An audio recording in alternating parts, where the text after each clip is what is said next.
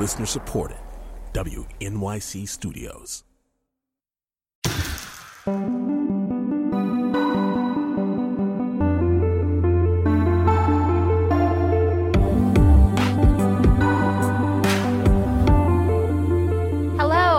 Welcome to Duplicast, the only orphan black fan show about clones, by clones, for clones, and other humans. I'm Emma Drexler. And I'm Hannah Bingham, and let's get in the clone zone. We're clones. We're someone's experiment and they're killing us off. Today, on our inaugural episode of Duplicast, we're going to be telling you a little bit about ourselves and why we love the show Orphan Black so much, both as audience members and as clones. How are we all related? We're not. Well, we are by nature. Um, she's referring to nurture. And we're going to be talking to Dr. Brian Chair, the father of modern cloning genetics. Oh, I'm so excited. I guess to answer your question, is this legal? I guess my response would be I don't care. Guys, for those of you not in the clone world, he's a big deal, and we are so happy to have him on the show for you today. We thought we'd start out today by telling you guys a little bit about us and why it is that we love Orphan Black so much, just, you know, based on our own personal experiences. Yeah, as clone women. Yeah.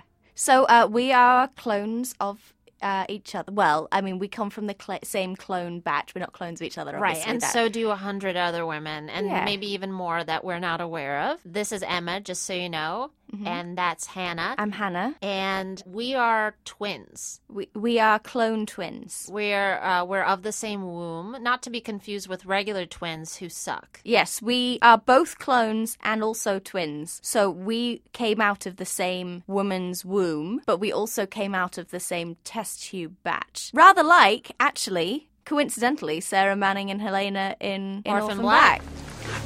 Sestra? Yep. If you have Kira and we are twins, could I have babies too? Why? I'm very good with children.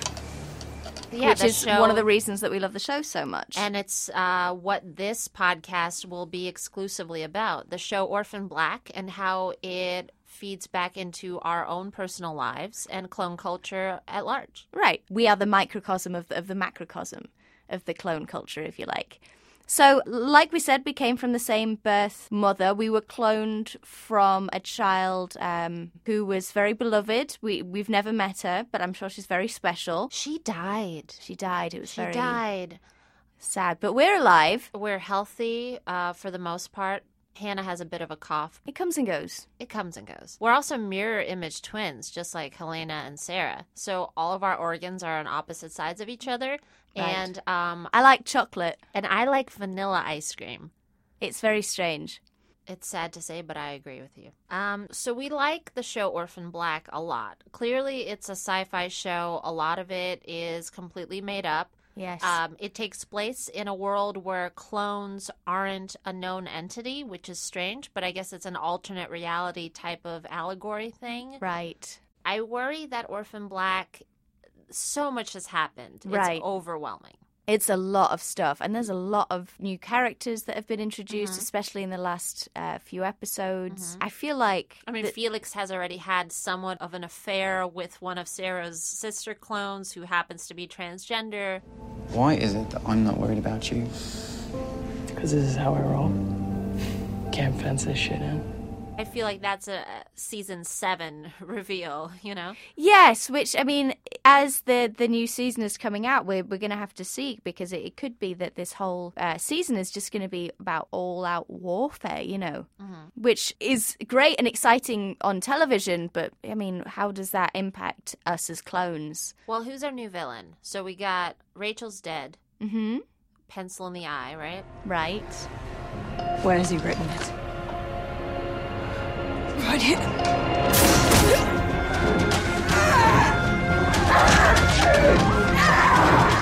Oh God, Paul. God bless him. What is his deal? I don't know, but he is pretty. Well, I think you're being a bitch. I'm the bigger person here. I need to change the clothes. He's pretty and he's dumb, but then he's undercover all the time. Who is he working for? He's probably not even working for the army anymore. And there's Kira's dad. I know this has been all uh, sort of confusing, Kira. I don't blame you for being put out. But since we're stuck in this together, there's no reason why we shouldn't have a little fun. He's so hot. In love with Sarah. Sarah, yeah. People cannot get their hands off of her. What is it about her? We were parasites. No, we were in love. Not me. Ever. Is Maybe the- she's genetically engineered It's to a be tousled hair. Well, then super sexy. Then Helena would be super sexy, and I don't think. Any, Well, but Helena does a lot of stuff to make herself not sexy. she did have that one temporary boyfriend in when the they bar. Were on the road. When they were in the bar, she immediately started having sex with somebody. Maybe she has it too. No, that's just that says more about her sexual drive than it does about their attraction to her. Right. She is she uh, anally rapes somebody. That's true.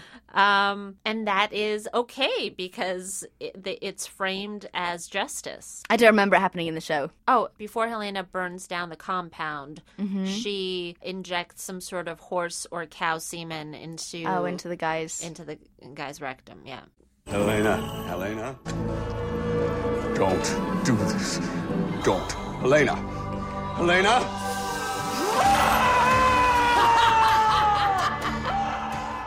If you get if you kidnap somebody multiple times, mm-hmm. lock them up, If you s- impregnate them, If you sew up your daughter's mouth Ugh. and put her in a cage. put her in a cage, I think bef- whether it's before or after you also inseminate her, Right. you might deserve what's coming to you. This brings us to our next segment. We're so very happy to have Dr. Brian Chair, preeminent geneticist and disclaimer. He he is the man who uh, created us, so we're very excited to have him on our show. Yes, it's kind of like having a grandfather we, that we never met.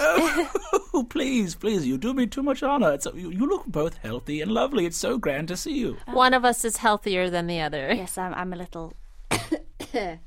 Now, which of you? Uh, I'm trying to remember because obviously you know you look very similar. uh, but um, uh, which batch number are you? Because there's been some sickness going around in one of the batches that came from your laboratory. Oh, I'm I'm two thirty seven. 237. So we should get you checked out because a couple of your batch have been dying. We so- are the same batch. Oh yeah, Oh, really? Yes, we're of the same womb. yeah. We're mirror twins. Oh, wonderful. Well, that's splendid. Which might you you can chime in on this, which might explain why one of us is sick and one isn't, if it has to do with the placement of the organs. And also, I like chocolate ice cream, and she likes vanilla ice cream. Well, probably you've had a batch of bad ice cream, right? It seems that it's, you know, I believe it, uh, in the words of Sir Arthur Conan Doyle, uh, when you eliminate the impossible, whatever remains, no matter how improbable, must be true. So, given that you like chocolate ice cream and you like vanilla, probably left some chocolate ice cream out. Now, uh, Dr. Chair, obviously uh, you created the um, genetic profiles that, that allowed us to be cloned, but uh, we just wanted to go in a little bit into uh, the history of cloning and your history, particular with cloning. So if you could, if you could tell us that story, that'd be lovely. Uh, my journey with cloning began actually uh, early in the sort of advanced stages of the Dolly project. You remember Dolly the sheep, of course. Um, we were born before that. Yes. Yes, of course. Yes, yes, yes. So uh, that's when I began. I began after you both were born, learning about cloning. Now, that may seem improbable because I also cloned both of you, but it's very easy to understand when you get into the fact that I myself am a clone of the original Dr. Brian Chair. Oh. Dr. Brian Chair was born actually in 1897, the original, and first cloned himself in 1931. This is sort of in the uh, beginnings of the Great Depression in your United States. And there was a migration of sort of scientific minds that left after the uh, sort of the end of the Roaring Twenties, and then going, sadly, you know, during the time of the New Deal and going into World War II, the military upgrade and budgeting made for scientific exploration due to military research that's sort of unprecedented in the Western world. So the original Dr. Brian Chair cloned himself and performed the first auto brain transplant, transplanted his own brain into the body of his younger self. oh, so oh. you are in fact a male clone then? Wait, are you saying that you possess the original brain of Dr. Brian Chair? Dr. Brian Chair has had, to this date, seven iterations of killing himself to replace his brain into the body of a younger self. I would argue that Dr. Chair never died then.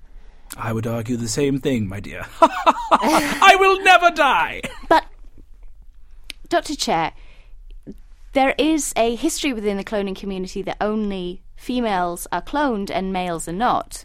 Right. Well, that's absolutely correct. And we find that in my circumstance, I wouldn't necessarily even call it cloning, although it's a very similar form of science and a very similar form of biological engineering. Uh, the reason we find that we cannot clone males is that in the male population, and this is true across different sort of animal genuses and species, males gain an extrasensory perception of the geographic location of their biological copies. And is there an explanation for that? What we've tracked it down to is what we are sort of loosely terming the Highlander gene, which appears on the Y chromosome. Males basically seek out and kill one another uh, upon reaching sort of the age of maturity. There can only be one? Uh, yes, there can be only one. They Sorry, I, I, I must have messed that one up. Oh no, they, you're referring to the uh, iconic line from the amazing film and television franchise Highlander. Yes, yes. Is that where the gene gets its name? We're all big fans in the lab. When we have breaks, we watch it. It's great. I am the Highlander. It's great. We have fun. We're scientists when it's not all serious all the time. We have a hoot. Now, I, I don't want to criticize you, uh, Dr. Chair, because obviously um, we love you. We we love you. and I uh, love you too. But there there are very strict laws about cloning and genetics, obviously, that mm-hmm. are in the law books that I feel like maybe this brain science is somewhat outside of. Mm-hmm. Well, it's an interesting question you bring up, and this is sort of the perennial philosophical question of science only answers how, and it never answers the question of should. So whenever I catch myself saying, Is this right? Should I do this? I reorient myself and think, How can I accomplish this? I don't know if that makes me a good or a bad man, but it does make me a crack scientist. So I guess to answer your question, is this legal? I guess my response would be, I don't care. Um, well, that actually dovetails nicely into some questions we had for you about your island. Mm-hmm where it's been reported that you conduct certain experiments that are so to speak, outside of the law, but you do own the island. So, um, can you tell us more about what happens there? on the island? Yeah. Oh, I'd be delighted. The simple process of genetic cloning, of creating a identical biological genetic copy of a living organism, we've reached sort of the apex of what we're able to accomplish with that technology. Now we're sort of into the more interesting elements of genetic science and what cloning can offer. Do either of you know what a chimera is? It's uh, when you combine two creatures into when one. when two twins are sucked together. I think. Uh, what happens is chimeras are created uh, in nature when a pair of twins fraternal twins, not identical, are brought together and become the same organism. So we actually find that there are people who, if you were to do two different blood tests, you might identify the same individual as being two different people because they have two sets of genetic, you know, two sets of chromosomes, two sets of individuals. sometimes they have different color eyes, yes? Different color eyes. Sometimes they'll have actual patches of different colored skin with different forms of melanin. Now, the question is this could you create a chimera across species? Could you take the gene sequences of creatures that didn't even share the same number of chromosomes and cre- I've created dogmen. I've created a race of dogmen. I realized I was sort of talking around the point. I have an army of dogmen on an island, and um, again, I'm going to live forever and no one can stop me. So. Um, are they your Are they your pets or your? That's that's awful. Uh, well, I just um, my pets. They're, they're they're fully sentient. My so pets. they are your equals on the island. No, no, no, no, no, no, no, no, no, no, not my equal. No, I'm I'm less of a man and more of a god, really. Dr. Brian Chair, why are we? Hmm. It's a fascinating question. Why are we? I could tell you how are we. Of course, I could answer the processes which brought you to be here. Why is a question of uh, not simply cause and effect, but it's a question of intention. And intention is rather an interesting question when you get down to the idea of uh, whether we live in a deterministic universe or not. By which I mean, do things occur because we choose them to occur, or do they occur because they must? I would say the closest thing to an answer of why you exist is because it seemed fun. And why? This is a bit more of a personal question that, that maybe is just something that affects me. But my second and third toes are, are joined together, and I know that other people aren't bothered by it, but I, I feel very self conscious about it. And I was just wondering why you would clone things that are imperfect. What a beautiful question. Why would you clone something imperfect? I suppose the answer to your question is there is nothing on this earth which is perfect.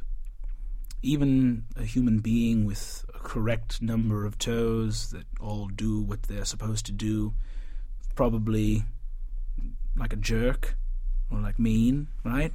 Everyone's got their hang ups, their flaws. No, Hannah, I think that you should find in yourself that you are as worthy as anyone else. That's Of- what that's what I keep telling her. Yes, both of you girls, I, I can't begin to tell you how proud I am of both of you. Wow, Doctor Chair, you you seem like you've done so many bad things, and yet and, and, and yet I've learnt so much from you. You're such a sweet man. I don't Such care if you're a, cr- man. a criminal against humanity.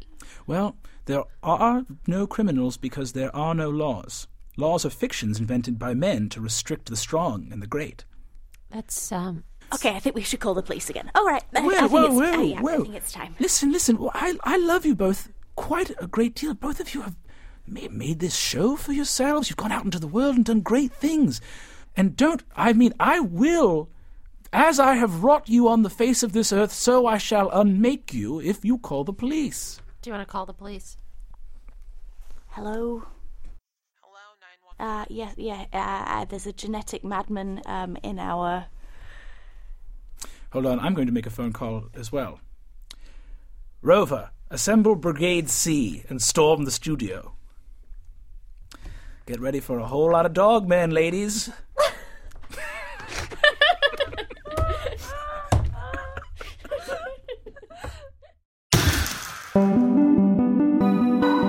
This episode of Duplicast was written and performed by Anna Rubanova and Siobhan Thompson, with special guest Brennan Lee Mulligan. The show is produced by Jen Poyant, Caitlin Thompson, and Paula Szuchman. Our musical theme was composed by Jake Cowett. I don't know what that guy's problem is.